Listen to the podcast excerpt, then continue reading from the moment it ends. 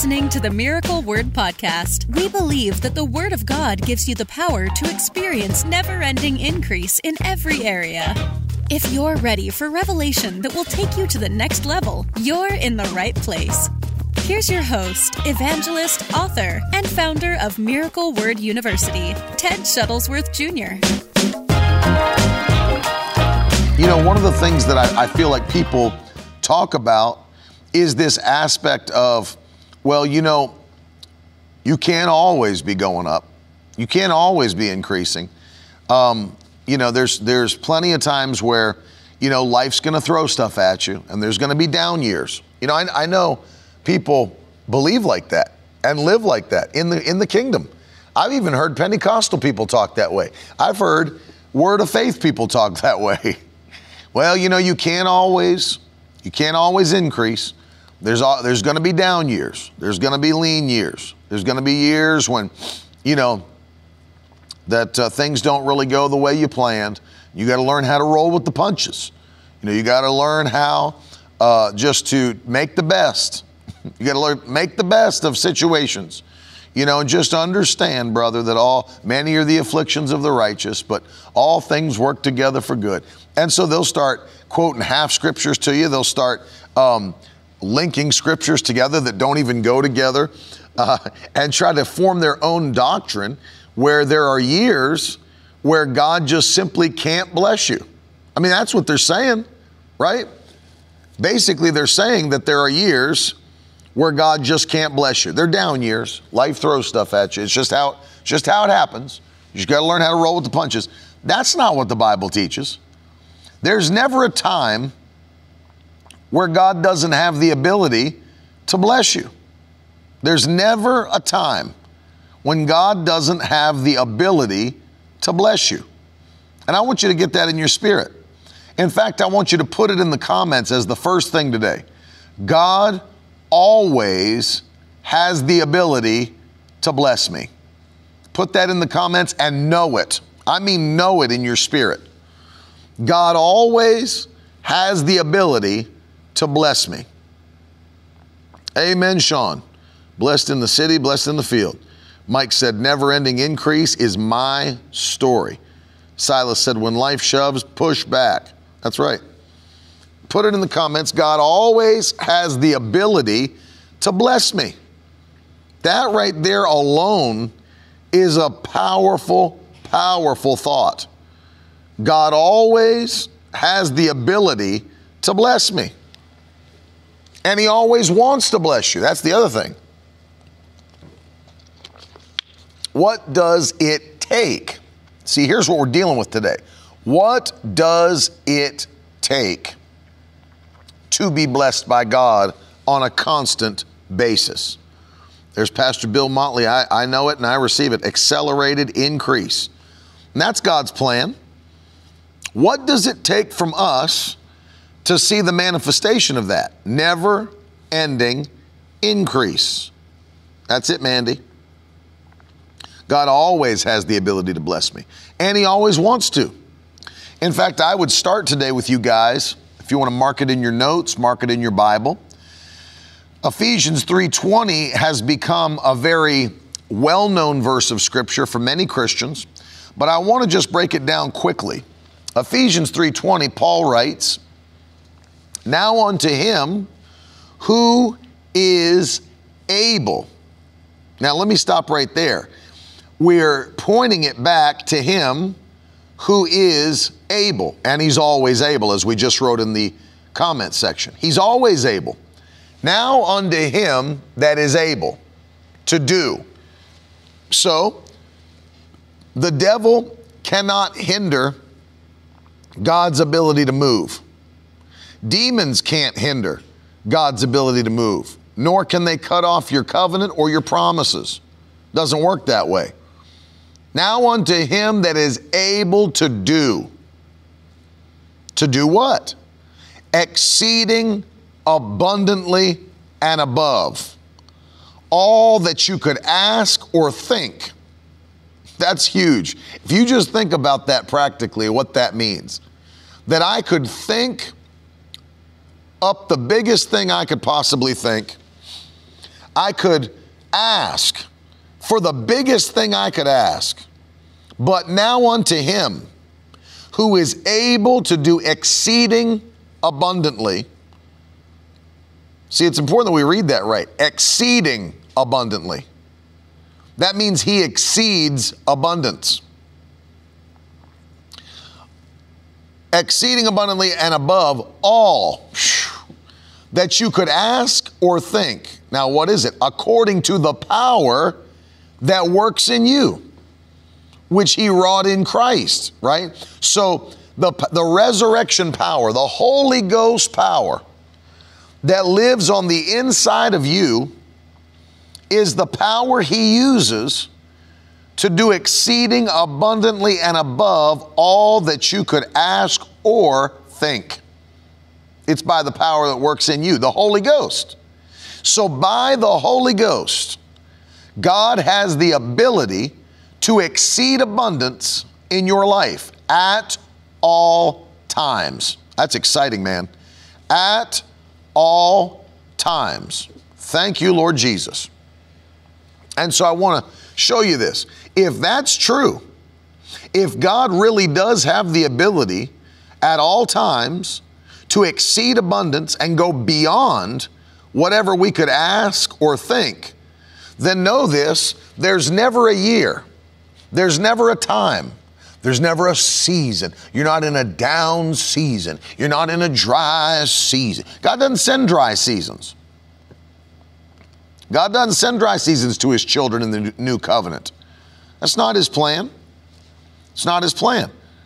And so we've read even in, um, even in the old covenant. I mean, think of how good it was back then for obedient people. And we're now in a better covenant, the Bible says. You go to Proverbs four eighteen, which we quote all the time, the path of the just. What people, just in case you're on today and you wonder, why does he hammer this stuff over and over and over? Why does he hammer these thoughts? Why does he hammer these verses? Why does he hammer this thought process?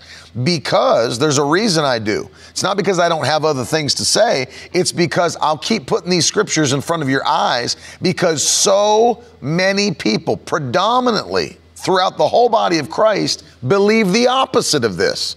And it's not true. It's not true. And repetition truly brings you Uh, into that place where you've learned that principle. It takes repetition. When I was in high school, I took Spanish for three years in a row, and um, I got into a, the advanced Spanish class, and that teacher had made up her mind that, like, the moment you walk through her door into her classroom, you're in a Spanish environment. I mean, she just made up her mind. She made up her mind that there would be no English speaking in her class. And so basically the way it worked was she only spoke to us in Spanish. And if we needed anything from her, that we had to speak to her in Spanish. I didn't, I don't care if we had to go to the bathroom. Can I tell you? This woman would not let you leave her classroom to go to the bathroom unless you could properly ask to do that in Spanish. Literally, I'm not kidding you, because we had to get like a hall pass. It was like a, uh, they put it in your assignment book, and you had, in order to go out into the hallway and go do something, you had to have a pass from your teacher. She wouldn't give that out unless you knew how to properly ask for it in Spanish. Once you walk through that door, it was Spanish only. Well, why did she do that? Because she understood that immersion and repetition are the things needed in order to obtain that knowledge or obtain that mindset, learn that subject, right? It took immersion and it took repetition. She would say that all the time, all the time. Repetition, repetition, repetition. Uh, immersion. So what does that mean? When you walk into that class, you are now immersed in Spanish. There's no English going on in there. Everything, if you want to communicate with somebody else, Spanish. You want to talk to your teacher, Spanish. If you want to leave to go to the bathroom, Spanish. Whatever it was, you were immersed You were immersed in that subject. Why do I come on and hammer these thoughts, these principles, these verses? Because as the Victory Tribe, we need to be immersed in the uh, environment of victory, in the environment of overcoming, so that we don't have this double-minded um, situation where the Bible says in James chapter one that a double-minded man is unstable in all his ways. And not, don't let that man think he'll receive anything of the Lord. You see? And so that's a good way to say it. Stan, he said, repetition produces revelation. If you continue to understand, it gets into your spirit. The Bible says faith comes by hearing and hearing. Hearing and hearing. Hearing and hearing by the Word of God. Faith comes by hearing and hearing by the Word of God. And so you can't, it, it doesn't come by having heard, it comes by constantly hearing. Your faith is constantly being built up. And so we go after it because it's something the devil fights hard against. He doesn't want you to have never-ending victory. He doesn't want you to have never-ending increase. You look at the life of Jesus. He started by preaching to a few, then crowds, then multitudes, then great multitudes, then innumerable multitudes, the Bible says. So even Christ increased. He increased throughout his life. The Bible says as a boy, he increased in wisdom and stature. Jesus' whole life was a life of increase. He increased all the way to the point where his last act created increase for the entire earth. I mean, did you ever think of that? So, well, he, he increased until they killed him. No, no, no. He laid down his life to the point where now that increase spread to everybody in the body. Hallelujah. He became, so watch this, the incorruptible seed of the Word became the harvest that now you and I are harvests of his seed. Oh, come on, man. We are harvests of his seed. That's why the Bible calls Jesus the first fruits of the dead, the firstborn among many brethren, because he's not going to be the only person raised from the dead. The Bible says there's coming a day that the dead in Christ shall rise, and then we that are alive and remain will be caught up to meet him in the air. Glory to God. He was the firstborn of many brethren. He's the first fruits from the dead or of the dead, but there's many others that are going to be raised up. Hallelujah. And their bodies resurrected. And if we die before the rapture happens, we'll be in that group where our bodies will be resurrected from the dead. So understand something. Jesus' life was never-ending increase to the point of his death, which brought worldwide universal increase. Think about that. And so I'm encouraging you, the path of the just, your path, is a shining light that shines brighter and brighter until the full light of day, or one translation, till perfect day, which means your path should not be dim in twenty twenty-one and bright again by twenty twenty-four. That's not God's plan. I said, that's not God's plan. And if you haven't shared this, you need to share it. Because people need to have their eyes opened that you can walk in never-ending increase. So let's talk about some of the things as we're dealing with our authority in Christ, position in Christ. Let's deal with some things that without question provoke the hand of God in your own life. What are some things that we can do practically to ensure that there's never-ending increase in our lives, week after week, month after month, year after year? I mean, if you'd like that, somebody ought to throw a hand up in the comments, throw some praise hands up in the comments, because you know that is going to be your story. That is going to be your story. Never-ending increase is going to be your story. Look at Sean, put it in there for us. But the path of the just is like the shining sun that shines ever brighter unto the perfect day. Ever brighter. Is that the New Living Translation? Look at all those hands. You know it's going to be your story. You know it's going to be your story. And it is, in Jesus' name. And we're going to talk about it today because we do have authority. We do have um, a position, an identity in Christ. Yesterday I broke down, and if you missed the broadcast, you can go back and watch it or listen to the podcast. But yesterday I dealt with the difference between righteousness and holiness. We talked about it. Righteousness is a position. It's a place that God puts you after salvation. It's a place of right standing with God. Whereas holiness is actions that are in line with God's word. It's basically holiness. All holiness is. It means to be set apart, but how are you set apart? Because you faithfully obey God's word. That's really all it means. Holiness is obedience to God's word. That's all it is. It's not a complex subject. It's not something you need to write nine hundred pages about. It's just obedience to God's word. And there's a difference between righteousness and holiness. And so every Christian is righteous, but every Christian is still expected to take holy actions. Just because you have a position of righteousness doesn't mean that you're exempted from taking holy actions. That's what the hyper grace movement teaches, that because of what Jesus did, what you do no longer matters. And that's not true. It's not true by a long shot. And so even in the Old Testament, there was great blessing that came because of people's obedience. I mean, I could take you scripture after scripture after scripture after scripture and show you that. How about Deuteronomy twenty-eight, verse one? If you'll be faithful to obey all that I've commanded you this day, then I'll set you high above all nations of the earth.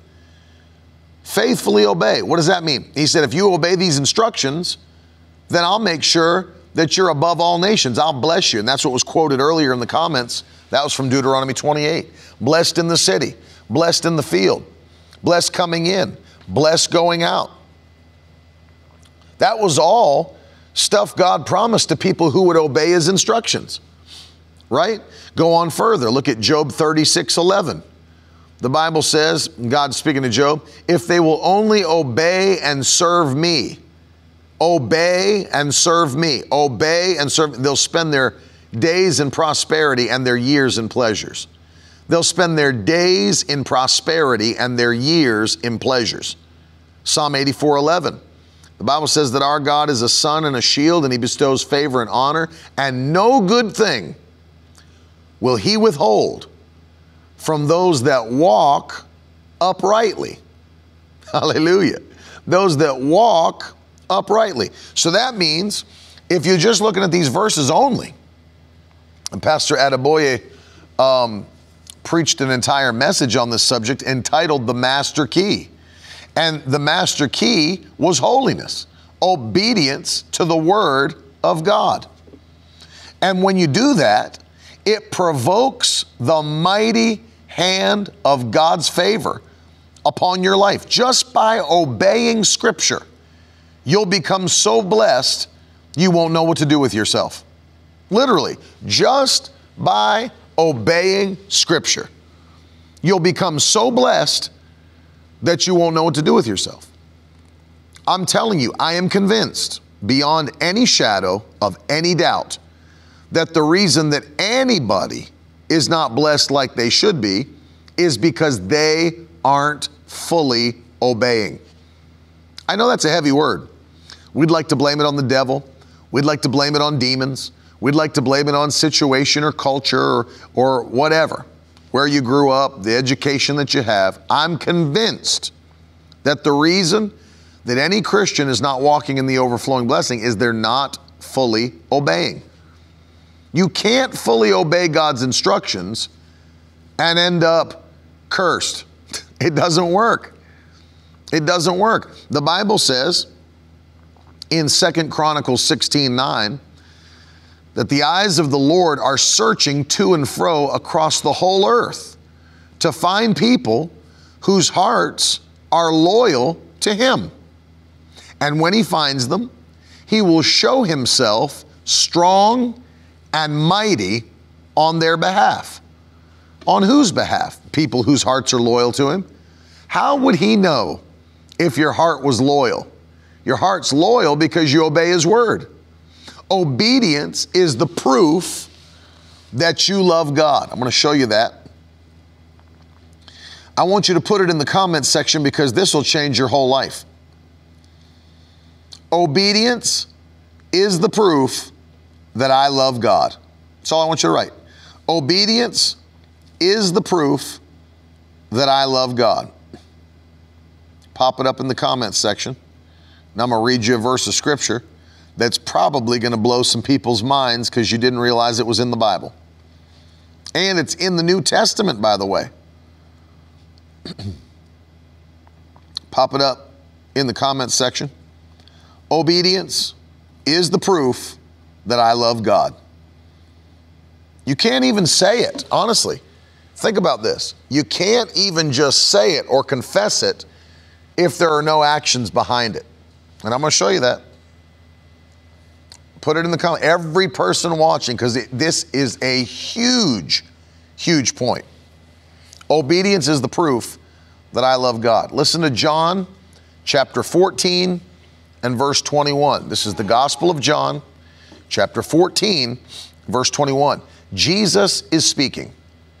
He said, whoever has my commandments and keeps them, it is he who loves me. He just said it right there. And he who loves me will be loved by my Father. And then I will love him and manifest myself to him. Catch that right there. The only people who are qualified for the manifestations of Christ. You know, one translation of that verse says, and I will reveal myself to him. Doesn't matter, same thing. He reveals himself, he manifests himself to you. The results will be the same. When Christ comes and manifests himself in your life, the results will be the same. When he reveals himself in your life. John fourteen twenty-one, he who has my commandments and keeps them, it is he who loves me. So Jesus just said, as a proof text, I know the people who love me because they obey my commandments. Look at that. Sean put up the New Living. Those who accept my commandments and obey them are the ones who love me. Oh, yeah. That's plain, man. Every person watching me or listening on the podcast should highlight that verse in your Bible and then take a ruler and a pen and underline that verse so that it stands out to you every time you go by that page as a reminder. In my Bible, I have that verse highlighted in yellow multiple times, and then I took a red marker and a ruler and underlined every line of that verse in red marker so that when I go past that page, there's no way to miss that verse. I see it every single time. And I'll stop and read it because it stands right off the page to me, red and yellow in my face. And every time I go past that page, I'll stop again and I'll read it just so that it never leaves my mind that the people who love God are the people who obey his word. And see, one of the things that's wonderful, of course, we're covering our authority in Christ, our position in Christ, uh, who we are in Christ, the identity. The wonderful thing is, if you are in Christ, meaning saved, then you have the ability to live completely free from sin. You know how powerful that is? Sinners don't have that ability. The Bible says that not only are they dead in trespasses and in sins, but they are slaves to sin and have to do whatever it dictates to them. They're slaves to sin. Sin is the taskmaster in their life, and they cannot break free from the bondage of sin. I want you to think about that. Sinners have zero ability to break free from the bondage of sin. They are dead. They are slaves. That's all they are. It's all they can be. The, the sad thing is many of them don't even know. They don't even know. You know, not to be hokey, but there was a guy uh, at a seminary. I read his paper online. He, when he wrote his dissertation for his doctorate, he wrote a whole paper on the types and shadows um, that were in the movie The Matrix, the types and shadows of redemption. And there's a lot I could go through. But one of the things that he wrote about, which I found very interesting, was that until they were set free, and I mean, this may not make any sense to you if you've never seen The Matrix, but throw a hand up in the comments if you have seen it. One of the things he wrote about, which I thought was interesting, was that until the one, who was Neo, which is just one backwards, who, until the one who was supposed to set them all free began to set them free. Look what you see in that movie. Every human being is a slave to the machine. They're plugged into it, and their life force is being sucked out of them to fuel the machine, or the anti-God, anti-Christ agenda is the type and shadow. They're fueling the anti-Christ agenda. They're fueling the anti-God system, and they don't even know they're slaves to it. Think about how powerful that is. They don't even know they're slaves to it. If you talk to the average person, they would not admit to you that they're a slave. I'm, I'm not a slave. I have a, I can do what I want. I mean, I'm, I feel like I'm a good person. Literally, that's how people talk to you. No, I feel like I'm a good person. You know, I'm, I'm not a slave. I'm, you know, I, I'm a, I, I feel like I do good things. I feel like I'm a pretty good guy. And that's how people talk to you. That's what they think they are. That's why I thought it was so uh, amazing that there was an old revivalist, an old preacher, who said, uh, before you can get somebody saved, you got to get them lost. People are like, what do you mean by that? Before you can get them saved, you got to get them lost. He said, yeah, because most people think they're good people. Well, you know, I'm, I'm a good guy. You know, I do good stuff. I'm, you know, I think I think I help the world. You know, I'm a, that's how people think about themselves. They think they're fine. They think they're good. And that's the problem, because there, there's none righteous. No, not one. All are born in sin and shapen in iniquity, that all have fallen short of the glory of God. And so when people think, oh, I'm pretty good, I'm fine, I'm, you know, you got to get them lost before you can get them saved. You've got to get them through preaching to see their need for a savior. That your personal good actions and your good deeds do nothing to purchase salvation for you. You can carry as many old women's groceries across the street to their car as you want and still end up in hell at the end of your life. Because it's not about how nice you are. It's not about how many good things you do for people. You could give to charities for the rest of your life, and it doesn't matter, because it's by grace through faith. It's about the sacrifice of Christ and accepting the gospel message. And so until you, before you can get them saved, you got to get them lost, because people think they're good, and they're not good. They're not good. People are not inherently good. That's what the Bible teaches. Bible teaches that. And so, hey, Ted Melton, I love you, buddy.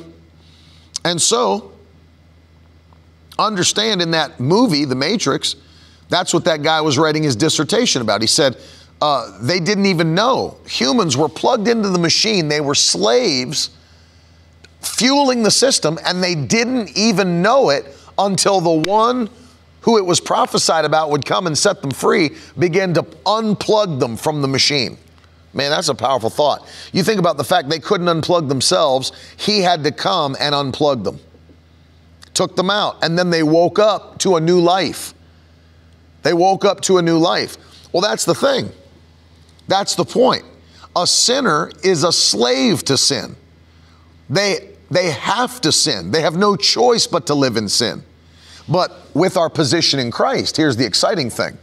The Bible says that through our position in Christ, Romans chapter six, verse fourteen, where Paul writes to um, the church in Rome and tells them that You'll no longer be a slave to sin. Sin will no longer have dominion over you. Sin will no longer have dominion over you. That's the power of being in Christ, is that now, not only am I no longer a slave to sin and it can't control me, but now I've got the ability to take actions and make choices that please the Lord. You see that? Brian asks the question on Periscope, if we accept the gospel and struggle letting go of some things, does that put us unsaved? And the answer to that, Brian, is that after you get saved, the Lord expects you to take actions, like I said a moment ago, of holiness and obedience to His Word. And so Paul said it this way. He said that even the Apostle Paul, you think of how powerful he was, all that he did, wrote, you know, two thirds of the New Testament. Even Paul said, you know, daily, I have to put my body under. This is First Corinthians nine twenty-seven. He said, daily, I have to put my body under and make it do what it should, so that after having preached to others, I will not become a castaway, or one translation, a reprobate, uh, someone that lost their salvation is what he's saying. One translation actually says disqualified. You don't want to get to the end of your life and find out you were disqualified. That's a horrible thing. And Paul said, if I don't put my body under, control my flesh, that's where I'd get. That's where I'd end up. And so, Brian, the answer is, uh, as I, I dealt with this yesterday, you know, making a mistake, committing a sin, it doesn't take you out of your righteousness position. We have provision for that. The Bible says, confess your sins. He's faithful and just to forgive you, cleanse you from all unrighteousness. And so you can repent, but if you go to begin living in unrepentant sin and leave the plan of God, as I said, Jesus will never leave you or forsake you, but you can leave Him. He'll never leave you, but you can leave Him. You can leave and go into unrepentant sin and say, I'm done with this. God's not going to force you. See what I mean? He's not going to force you to obey His word. But in Christ, as we accept the gospel, as we come into the kingdom, in Christ, we have the ability to take righteous actions, to actually obey God's word. And the Bible says that when we do, so much blessing comes upon the obedient that it's mind-blowing. Matthew six and verse thirty-three, seek ye first the kingdom of God and His righteousness, and all these things will be added unto you. And in context, if you read Matthew six, the things they're talking about are not spiritual things. They're natural things. Lord, where, you know, we're worried about what will we eat? Where will we sleep? What will we wear? Natural things, clothing, housing, you know, whatever, your income. And He said, let me tell you something. The Lord takes care of, of the animals, the, you know, the, the creation. They don't think about those things. He said, these are things that the Gentiles think about. But if you'll seek first the kingdom and His righteousness, then all these things will just be added to you. See what Jesus is promising there? Just be obedient to the word. Just be obedient to the word. And then all these things that other people are dying to get will just be added unto you. Hallelujah. That's it. Consider the sparrows. Consider the lilies. Look at creation. They're not begging me to provide for them, but I just provide for them. He said the same will be true for you. Just seek the kingdom and my righteousness. All these other things will just be added unto you. That's powerful, man. You get that? The master key, obedience to the word, ensures that you'll always be abundantly blessed. Let me read to you what the Bible says in Psalm one, one of my favorite places in the, in the Old Testament. Psalm one verses one through three, listen to it. Blessed is the man who walks not in the counsel of the wicked, nor stands in the way of sinners, or sits in the seat of scoffers, but his delight is in the law of the Lord, and on His law he meditates day and night. Now look at the results. He's like a tree planted by streams of water, that yields fruit in its season. Its leaves do not wither, and in all that he does, he prospers. Hallelujah. In all that he does, in all that he does, he prospers. Think about that. I mean, think about that. Thank you, Lord. That's powerful. All it's taken, and that's Old Testament again, by the way. That's Old Testament. And in all that he does, he prospers. Somebody just by faith write it. That's going to be my story every year. That's going to be my story every year. So I started with that because I want you to see, and I took the most time in the broadcast on that one point because I want you to understand that is, as Pastor Adeboye said, the master key. Everything else falls underneath that banner. So, well, how do I be blessed? What are the keys to blessing? Obey the Bible. It's like, you know, everything else you just break down, it's in there. It's in there. That's going to be my story. But I will... I'll break some things out here at the end to show you just a couple things that I could back up with Scripture. Obviously, everything we teach, we back up with Scripture. But I know that's for some people that are newer to Christianity, they need it a little bit more. And some people that aren't new need it a little bit more. So let's talk about some aspects that can hold you back truly from God's best. First of all, relationships. Some people have not released relationships. People that don't, they speak doubt and unbelief.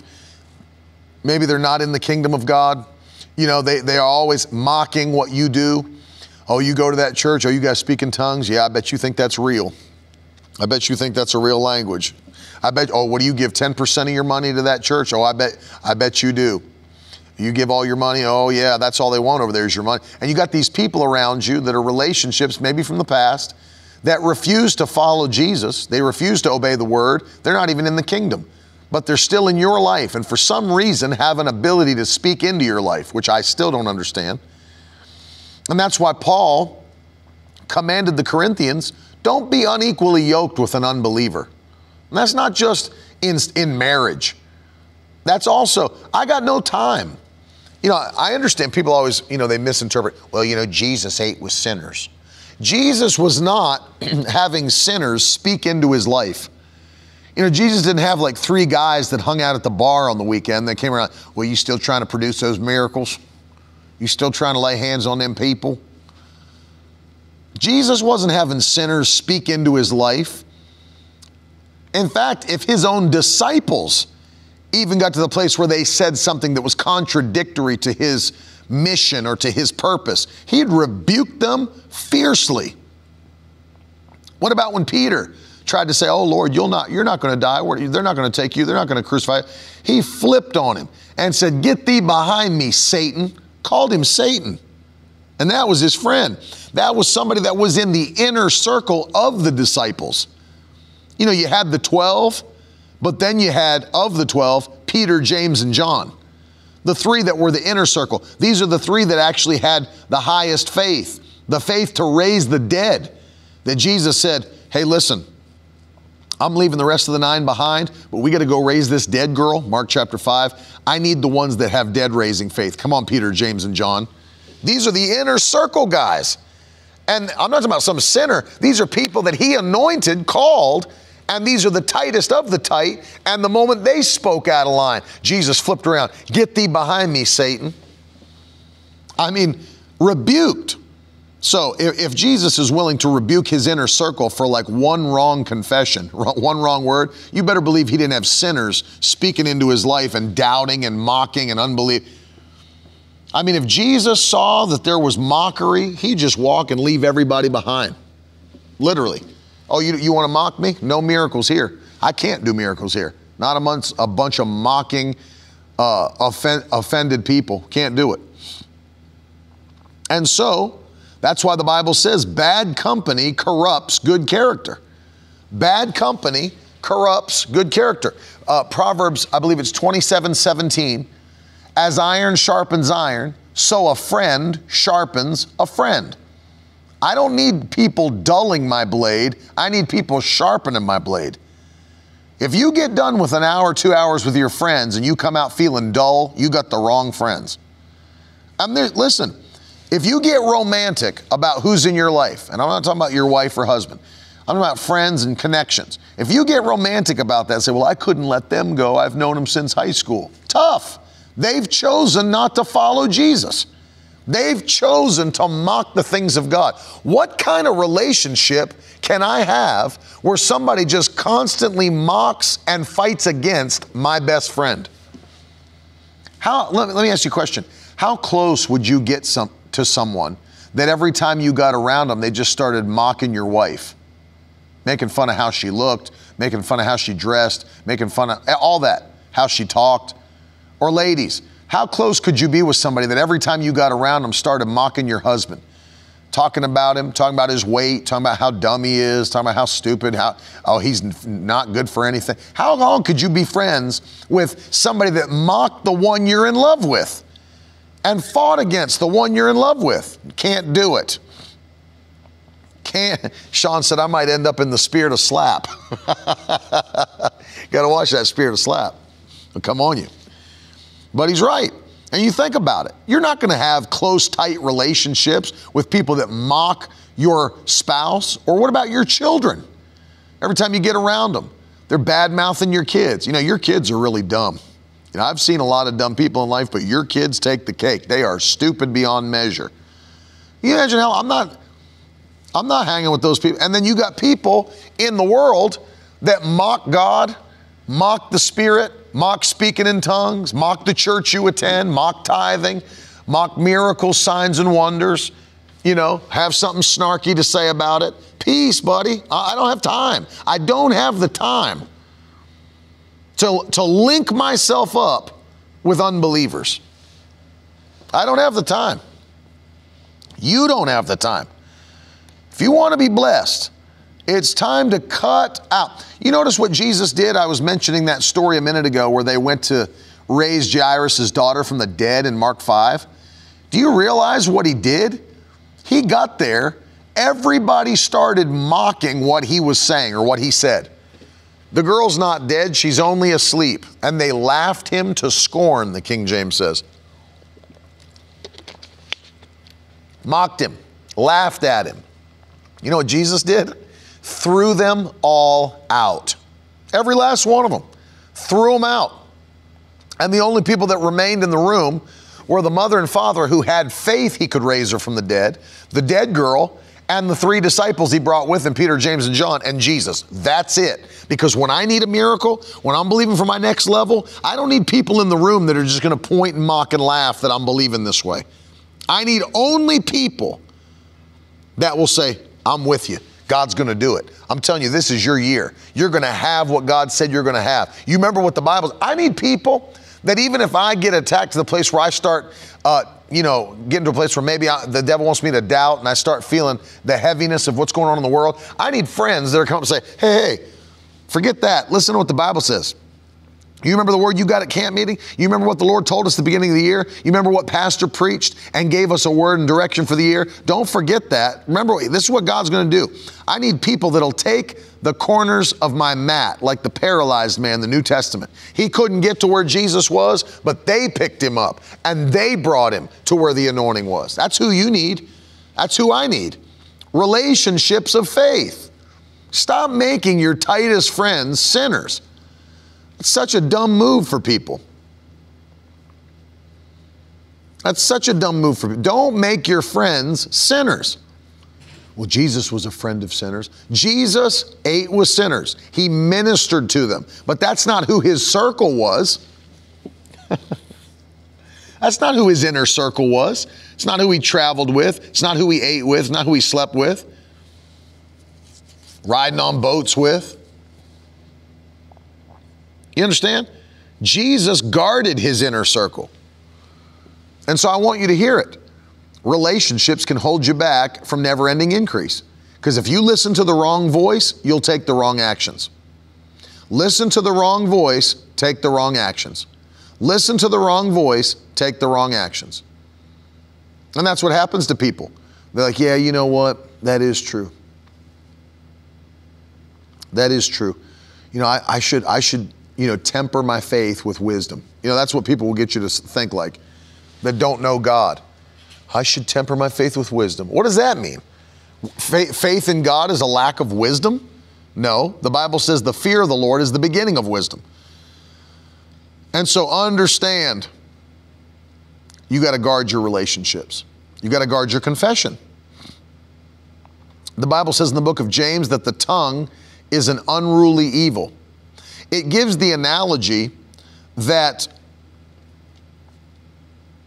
a ship, which is massive, a ship is massive, but is guided by such a small thing, a rudder.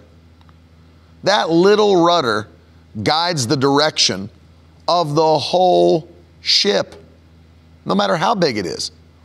And so the Bible says your tongue, though a small member of your body, will guide your entire life. And it's an unruly evil, which means that you've got to submit it to the Holy Ghost. That means you can't just say what everybody else is saying. You've got to say what the Bible says.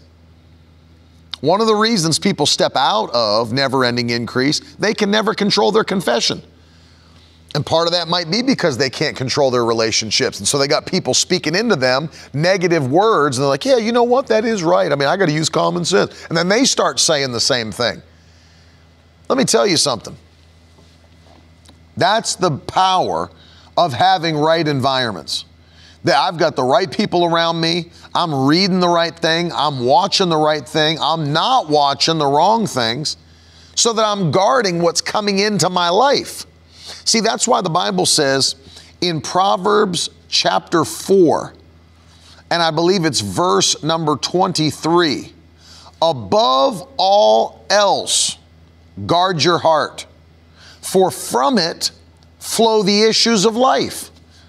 Now, you think about the fact that the whole Bible is wisdom, but within the wisdom book, the Bible, the Bible gives us an actual book of wisdom, Proverbs. And if you read chapter one, you'll know that the purpose of Proverbs is to make wise people wiser and foolish people wise, young and old alike. So the whole book is given to us to build wisdom.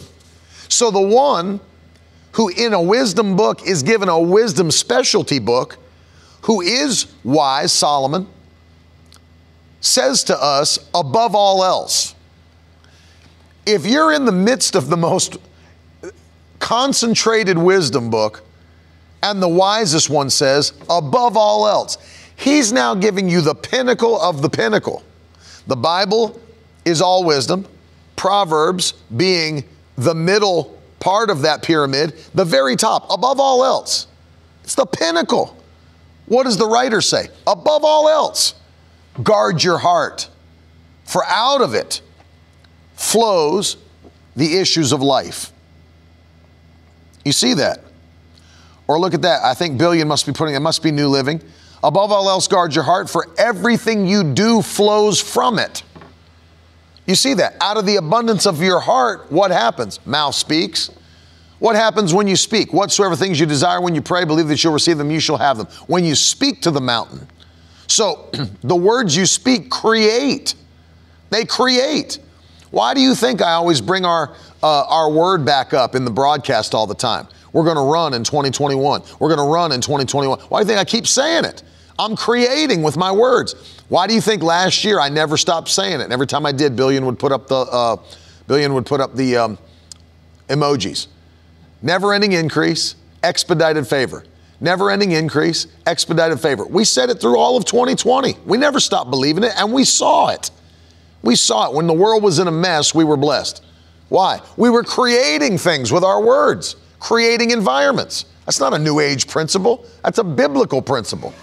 Well, you sounds like you've been reading The Secret, brother. That's a New Age book. No, it's not about the law of attraction. It's a biblical principle. Speak. Whatsoever things you desire when you pray, believe you receive them, you shall have them. Death and life are in the power of the tongue. He that loves it will eat the fruit thereof. Proverbs eighteen twenty-one. We were creating reality with our confession. That's what you do. Why do you think I keep saying it? We're going to run in twenty twenty-one. We're going to run in twenty twenty-one because we're going to run. We ran through January, probably looking back, it's probably the best month we've ever had in the history of our entire ministry. I'll do the numbers here in the next week and tell you.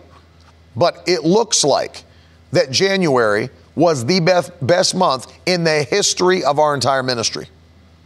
Think about that. We think that just randomly happened after we declare we're going to run in twenty twenty-one, that we're going to run and not be contained, that we're going to um, uh, renew our strength, mount up with wings like eagles, run and not grow weary, walk and not faint. You think it was just an accident?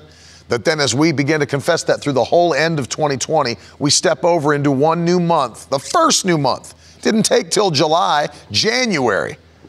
Best month we've ever had. Not, well, that's the best January. No, it's the best month we've ever had ever by the power of God. And so I'm telling you, your, your confessions create.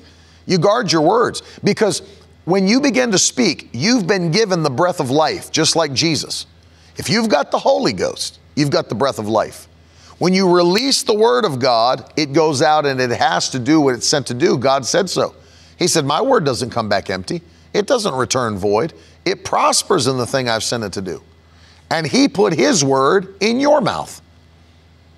So number one, after obeying the word, watch the friendships. Watch what you say. Guard your heart. Guard your heart. That's why I don't watch the news. I honestly don't. Can I tell you the trade-off? I would rather be ignorant of world events and have nothing to say in conversation with people that bring it up than I would to continually watch it, fill myself up, and then literally be overwhelmed with a spirit of heaviness because of everything that's going on in the world. I'll skip the spirit of heaviness and be ignorant in conversations. Sorry. It's like, yeah, wild, man. I mean, you know, what do you say? Let people say all their stuff like, yeah, that's insane. You know, if you're going to watch news, watch Check the News with my cousin, Jonathan Shuttlesworth. If, you, if you're going to watch the news, at least watch it from a Holy Ghost man that's going to tell, tell you straight. But, you know, that's the trade-off. Oh, you that's pretty irresponsible. If you ask me, you don't know anything that's going on in your world. No, I don't. On purpose. Because half of it's lies anyway, probably more than half. It's contrived. It's stuff they want you to believe, so you'll take certain actions. If you don't think it's all contrived, I mean, go back and look at the stuff that just happened, that just happened with Robinhood and the game, the GameStop stock. If you don't think they're controlling what people do at large, in large degrees and in large portions of this nation, you don't understand. You don't understand. I know some of you didn't see that, but you know, people that wanted to go buy stock because it was on the rise were locked out of being able to do so to protect hedge funds. They don't want people that have money losing money. So what do they do? They crush the small man. They'd rather crush you than, than people in the hedge fund who have multi-millions of dollars lose. You see what I'm saying? You think it's not contrived. They want to control. That's what Antichrist spirit is. It's a spirit of control. It's a spirit of manipulation, which is the, is the sin of witchcraft. You look at that spirit that hates God, that Jezebel spirit, that anti-God. What do they want to do? Kill the prophets. They want to cut out the supernatural gifts of the church. And they want to control everything like puppet masters. So I don't care what they have to say. I don't want it in my spirit. I don't want it in my spirit. I told you the other week, I, I even spoke on it here and just mentioned it. Psychologists had to come up with a new phrase during twenty twenty called doom scrolling. I read that and I was like, I can't believe, I was flipping through my Twitter feed and an article came up about doom scrolling. I was like, what in the world is doom scrolling? Clicked on it and read it. It's people that got so sucked into their social media feeds during all these negative news art, all articles and everything. It's like they can't stop scrolling. It's like one horrible thing to the next horrible thing. And they're doom scrolling. That's a real thing. That's a real thing. You got to guard yourself from that because what goes into you defiles you. Literally. And so you got to guard yourself. Have to guard yourself. So what, who you hang with, what you say, what you allow into your spirit. And then finally, I'll say this. There's people Because here's what, you know, we get all these prayer requests. I'm just going to be honest with you from, from my perspective in the ministry. Get all these prayer requests, get people to call, and they'll say, would you just pray for me? I'll say, how would you like me to pray? Would you just pray that God would give us a financial increase? And I'm blown away that after all this teaching, and I understand people may not always be on, but it's like after all this teaching, and you're still asking people to pray that you would be financially blessed. You can't pray financial blessings in.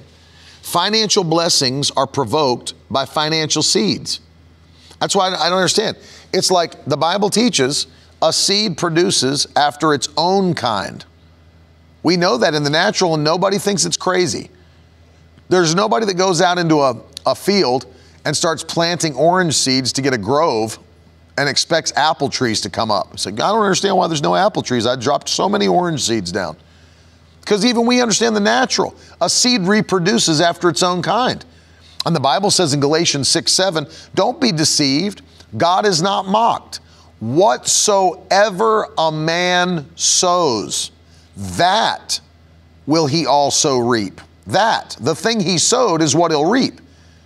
So that's, we knew that as kids. And what did they tell us? If you want to have friends, be friendly. Well, what are you doing? Sowing friendship, and you'll get friendship.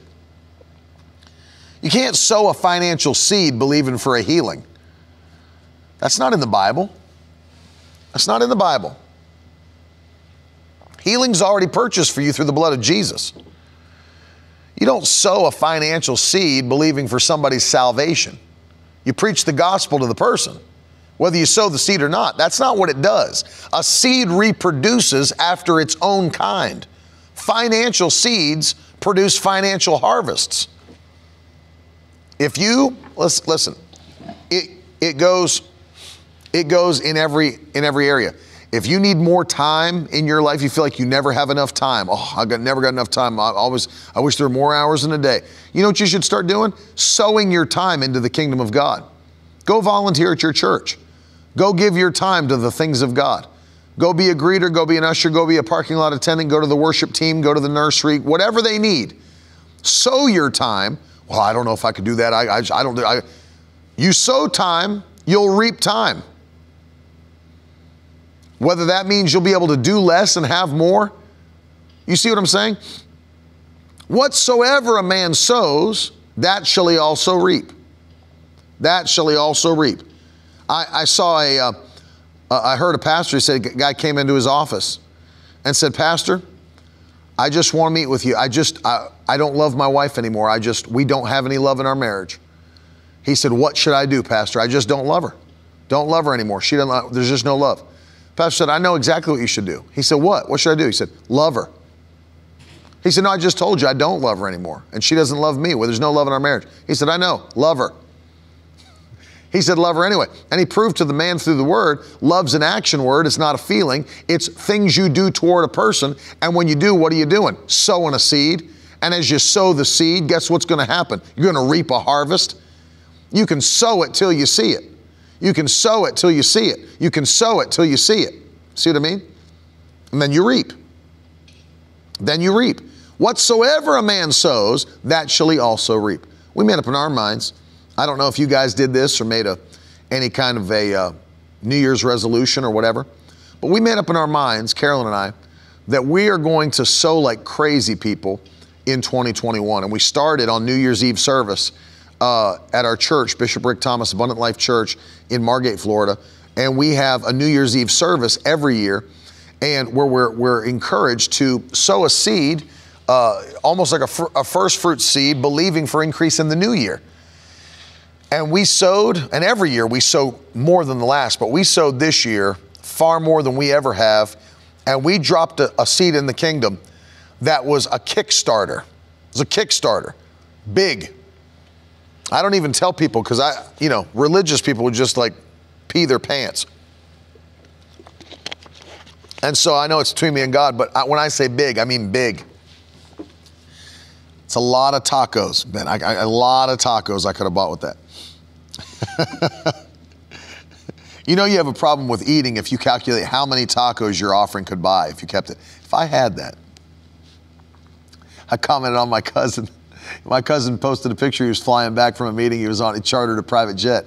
I said, do you know how many tacos that could have provided for hungry people? Me. If we took that charter money, I was the Judas. And so I made up my mind, I'm going to sow like a crazy person. My wife's a sower. I mean, she's a sower. I'm here in a meeting. I've been sowing this week. We're still sowing. I'm sowing everywhere I go. Pastors came in from other places, sowed to them. People came in, got, we gave people words, sowed to them. I'm just going to keep on sowing. I got, I sowed, I mean, I'm just telling you, you have to make up in your mind that, see, I have to provoke. See, I think here's the part that people miss, and I'm going to help you with it, and then we're going to pray, is that people think um, that they can continue on kind of like on the track they've always been on, but for some reason, unbeknownst to us, God's going to change what he does for you. It doesn't work that way. No, everything that we receive from God is not only received by faith, but we are provoking the hand of God with our dedication and our obedience. So the thing I want you to see is this, is it would be crazy for us to keep doing stuff on the same track every single month, week, year, whatever, and then sit around frustrated. I thought God was going to increase my blessing. It doesn't work that way. We know that in the natural. Nobody goes to the gym and keeps curling with five pound weights and like looks in the mirror and is like, my biceps aren't forming. They, people understand that you have to continue to level up, because do you know even your muscles will get used to the same things done over and over and over? Did you know that? For those of you that may not work out, like me, you, you just read about it. I, I found out that your muscles get used to the same. That's why they tell you, don't just level up in weight, change the way you work that muscle out. And it'll even do it. If, you, if you've always just done, let's say machine on like a, a cable, you've done cable curls for your biceps, they said switch it up. Maybe go onto a bench with free weights. If you've always done a bar, do dumbbells. Whatever you got to do, do it in another position. If you've always just done flat bench, change to incline bench, change to decline bench, change to chest dips on the bars, change it up. And it, the muscle doesn't know what's coming to it, but it's always got more coming to it, so it has to produce. And that's the key. We get comfortable. The human uh, system is this. I can become comfortable. Did you know that our minds look for patterns?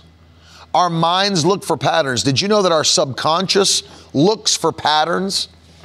Let, let me let me give you this before I pray, because this is this blew my mind. I was reading this, uh, the psychology on this.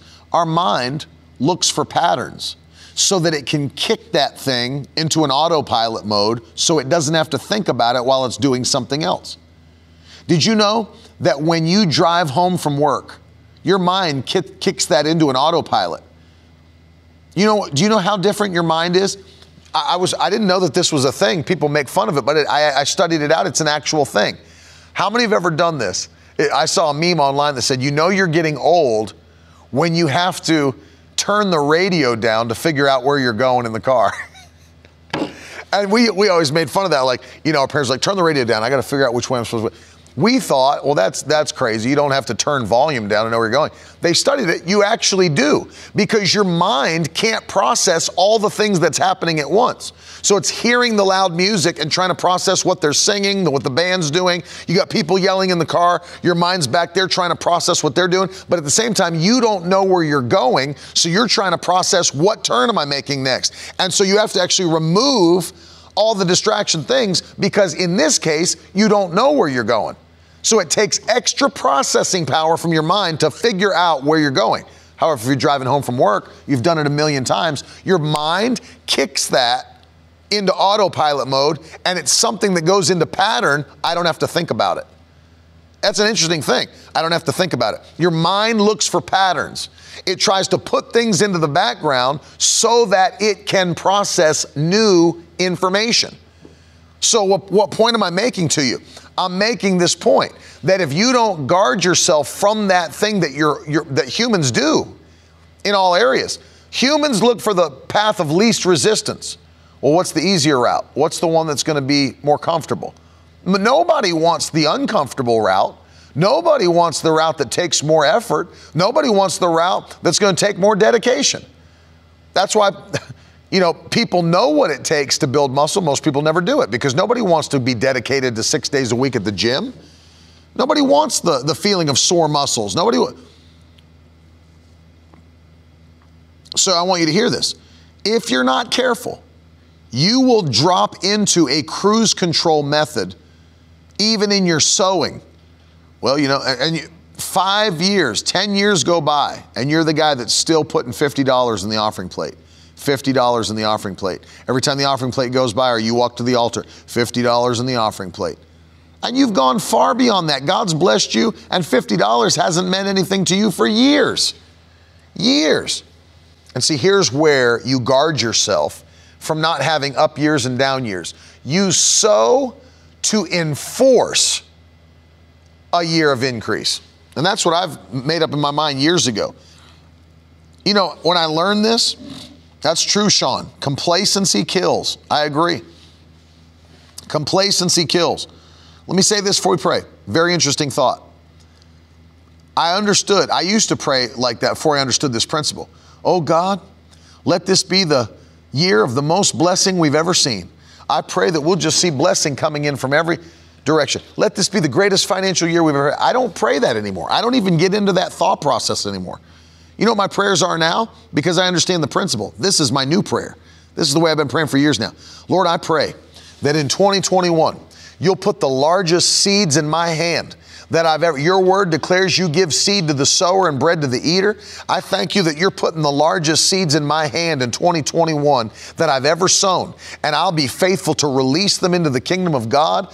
I vow unto you, Lord, I'll not eat my seeds. I'll not consume them upon my own life. I'll not use them for my own purposes or my own gain, but you put the seeds in my hand, and I'll release seeds into the kingdom, the largest seeds that I've ever released in the history of my life. And I thank you, Lord, that as I release the largest seeds I've ever released, the biggest harvests that I've ever seen are coming into my life in twenty twenty-one, and I will hold my harvest in my hand. This will be a year of unprecedented increase. I start praying like that, in line with God's word, because it's your seed that provokes the harvest to come. Every harvest is a slave to the seed. Put it in the comments. Every harvest is a slave to your seed, without question. When you sow the seed, the harvest has to come. It has to. It has no choice. It's God's system of seed time and harvest. Once the seed has gone into the ground, it must produce a harvest. Amen. Every harvest is a slave to the seed. That's exactly right. Every harvest is a slave to the seed. You don't have to worry about the harvest coming. You got to worry about getting the seed in the ground. And if you're making up in your mind, this is going to be my year of unprecedented increase, you can push yourself to that place by dedication, obeying the word, guarding your friendships, guarding your confession, guarding what comes into your heart, and guarding your seed. Guarding your seed.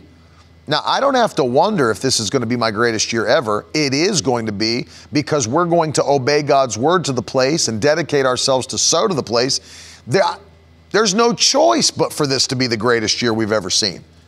No choice. No choice. And I'm just telling you right now, I'm going to do everything I can to put the kingdom first in every area of life. I'm going to have a kingdom first mentality, a God first mentality. And if you put God first, He'll put you first. If you put God first, it's impossible to finish last. He puts you where you put Him. I'll give you a verse before I pray. Last verse, I promise. I just enjoy being with you. I gotta go. I gotta go get tacos. I'm. I'm. I gotta. I gotta go get tacos. Brother Ben is in the studio, and we got to go get tacos. I want to show you this, because this right here.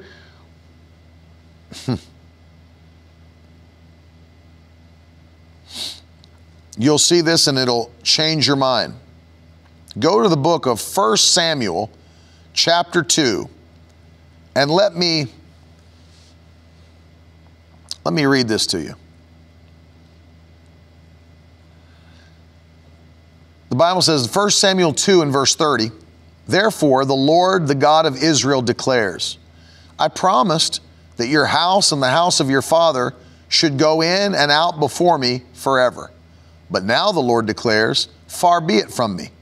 For those who honor me, I will honor. You need to highlight this in your Bible. First Samuel two thirty. For those who honor me, I will honor.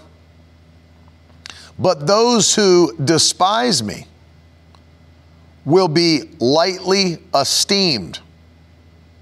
Or uh, if you read in the New Living, listen to how it says it. I'll honor those who honor me, but I will despise those who think lightly of me. That's heavy, man. That's God speaking. I will despise those who think lightly of me. You know how heavy that is? I'm going to despise those who think lightly of me. Which means you cannot look at God's principles and systems and say, well, I don't need to do that. That doesn't matter. The Lord says it causes you to be despised. Did you notice what Jesus said? I covered it earlier, John fourteen twenty-one. The ones that will be loved by my Father and the ones that will be loved by me are the ones that obey my word. And so you can easily say from that scripture, God doesn't love everybody the same. He did the same act of love for everyone, sent Jesus, but he doesn't show his love and favor to everybody the same. He just doesn't.